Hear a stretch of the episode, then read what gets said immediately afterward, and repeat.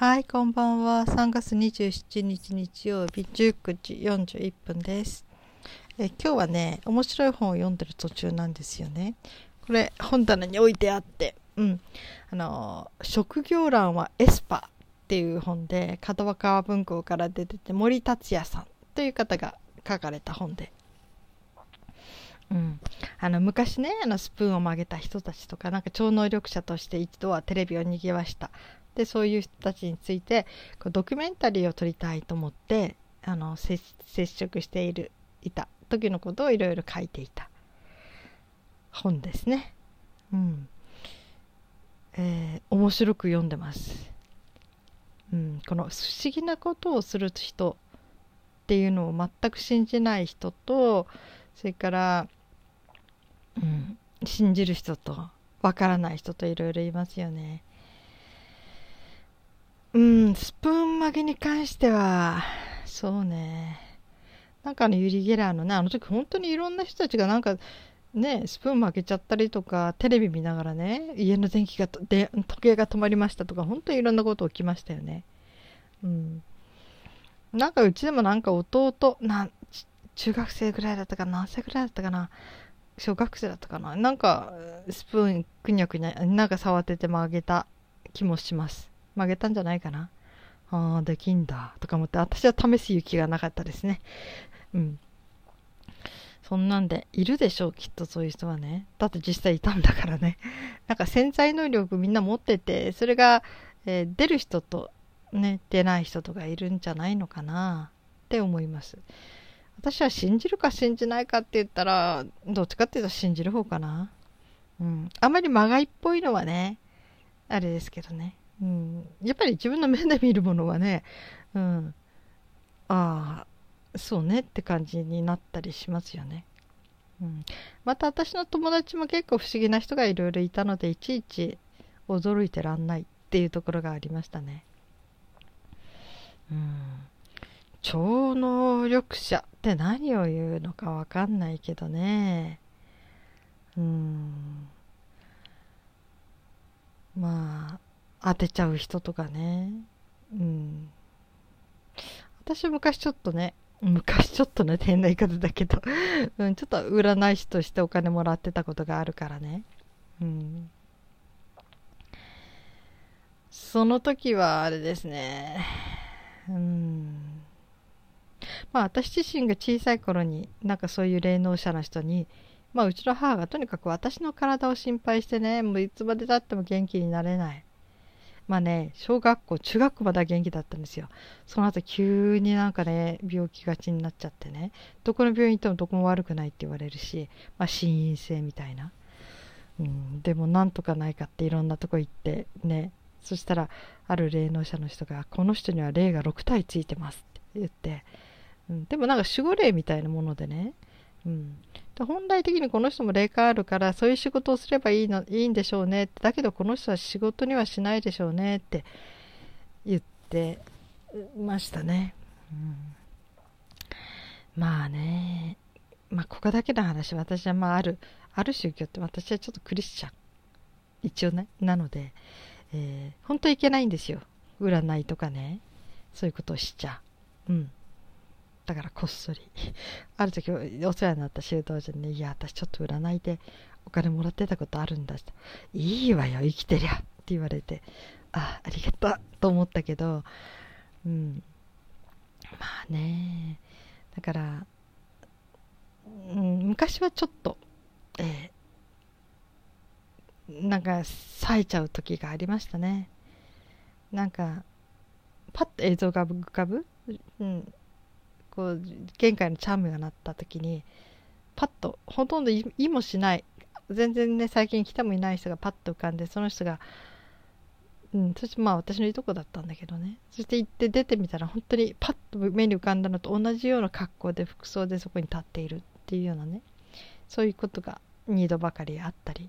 それとか誰か見てるとああこの人にいつかどっかでまたもう一回再会するなっていうなんか10年ぶりにそういうのやっぱりあってああやっぱりあったなみたいな感じとかね。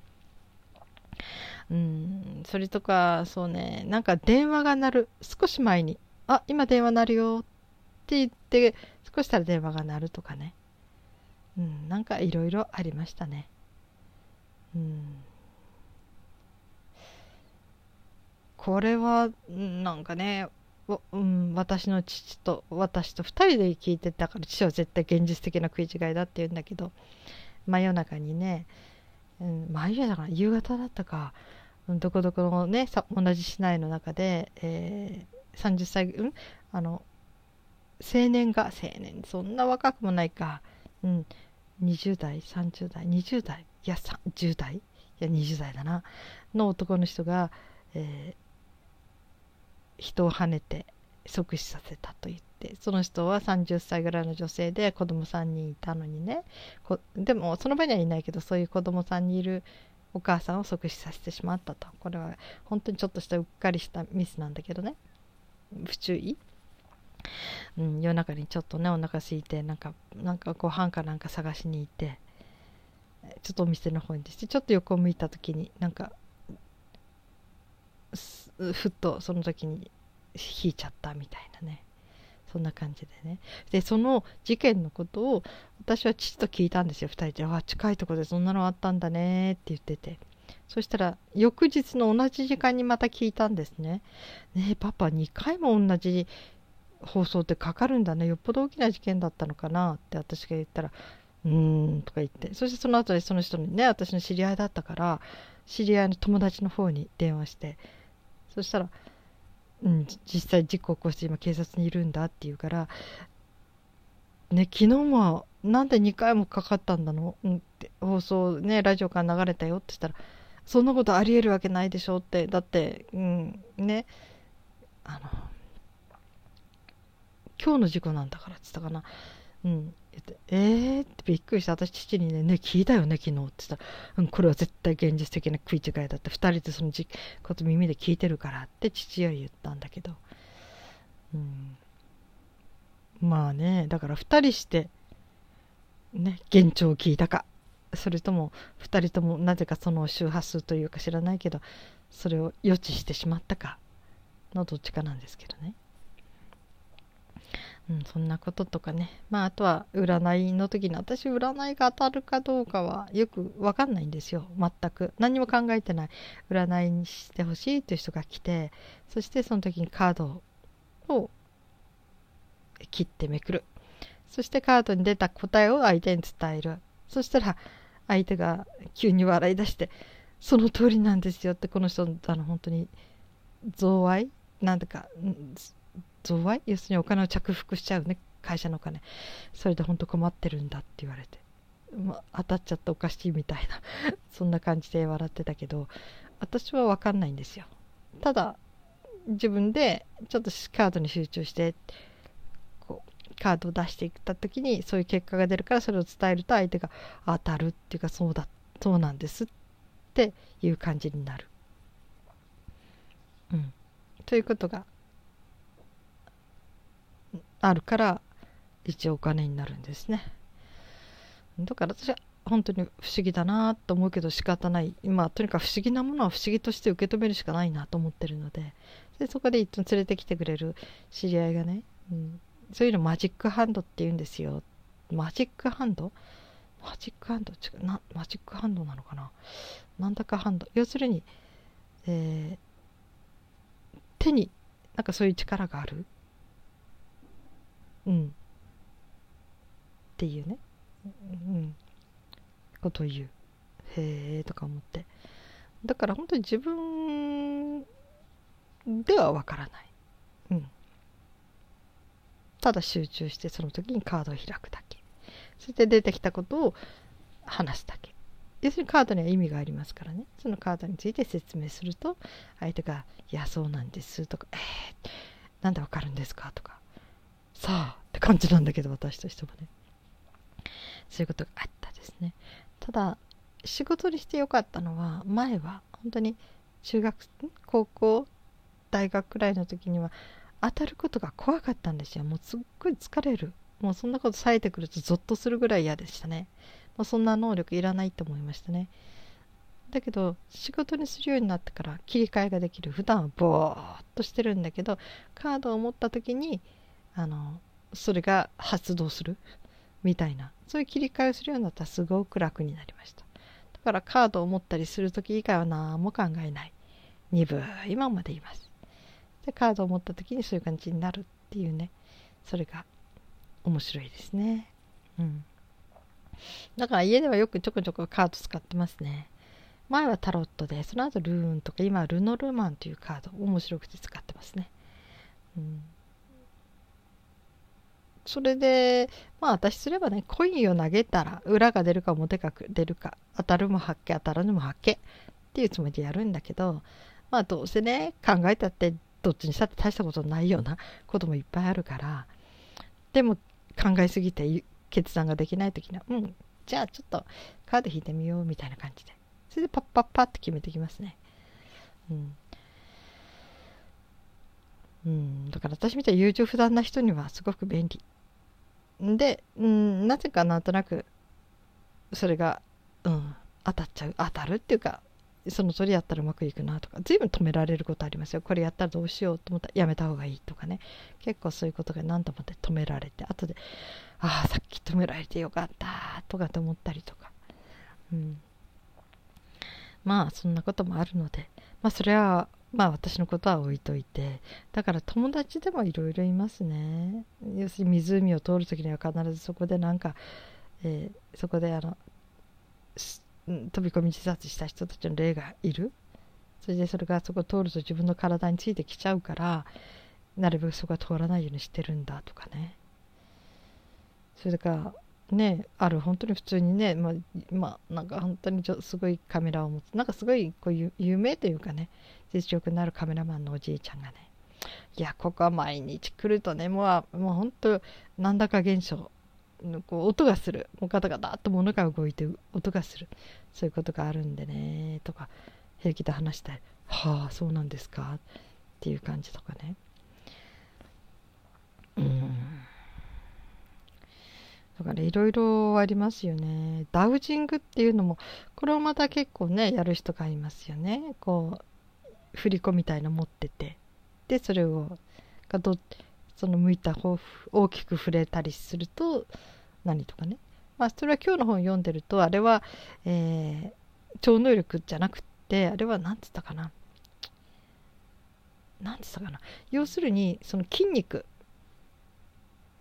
の動き。筋肉がその振り子を動かしている。ただその筋肉は人間の持っている無意識の力で動いていく。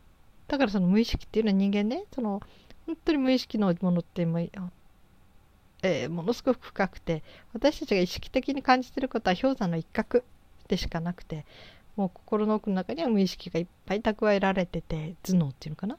でそこにはいろんな情報がいっぱい入ってる。本来その人がもう生きてきただけでいろいろ積み重ねていろいろ見てきたそういう。だからいざっていう時に動物的な感で動けるとか危険を察知するっていうのは本人は覚えてなくても体の無意識の中に蓄えられてきた今までの経験上のねいろんなことがパッと出てくるっていうのかな、うん、だからその筋肉でその振り子を動かすっていうこともそういう無意識からの動き無意識が筋肉を動かしていくっていうことも説明できるんですよとか言ってましたね。うん、はあ。ってまあいろんなことがあるからね。何がどうっていうのかよく分かんないし、うん、だからねいろんな人がいるのでね。うん。ね。幽体離脱できちゃう友達もいるし、うん、体験を聞かせてくれたりねすることもあるし。だからもうそれをそうなんだ。なんだかよくわかんないけどそうなんだね。そういうことってあるんだね。としか言いようがないんですよね。だっていちいちえー、とか驚いてたらやってけないってことがいっぱいありますからね。なんだかよくわかんないけどえあれなんで動いてんだとか思ってもまあそういうこともあるだろうさ世の中だもん。なんか人間じゃわかんないこともいっぱいあるんじゃないの？ぐらいに思うしかない。っていうこともあるし。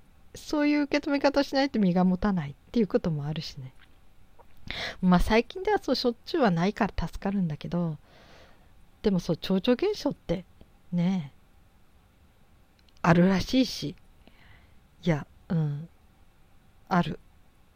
というか、うん、超常現象と例のこと霊霊的なもの？霊がいるとか幽霊がいると幽霊がいるとかそういうのとはまた違うのかもしれないけどね。その超能力とかね、うん、要するに今の人間の要するに科学的なものでは証明できない何かがあるっていうものはあるらしい、うん、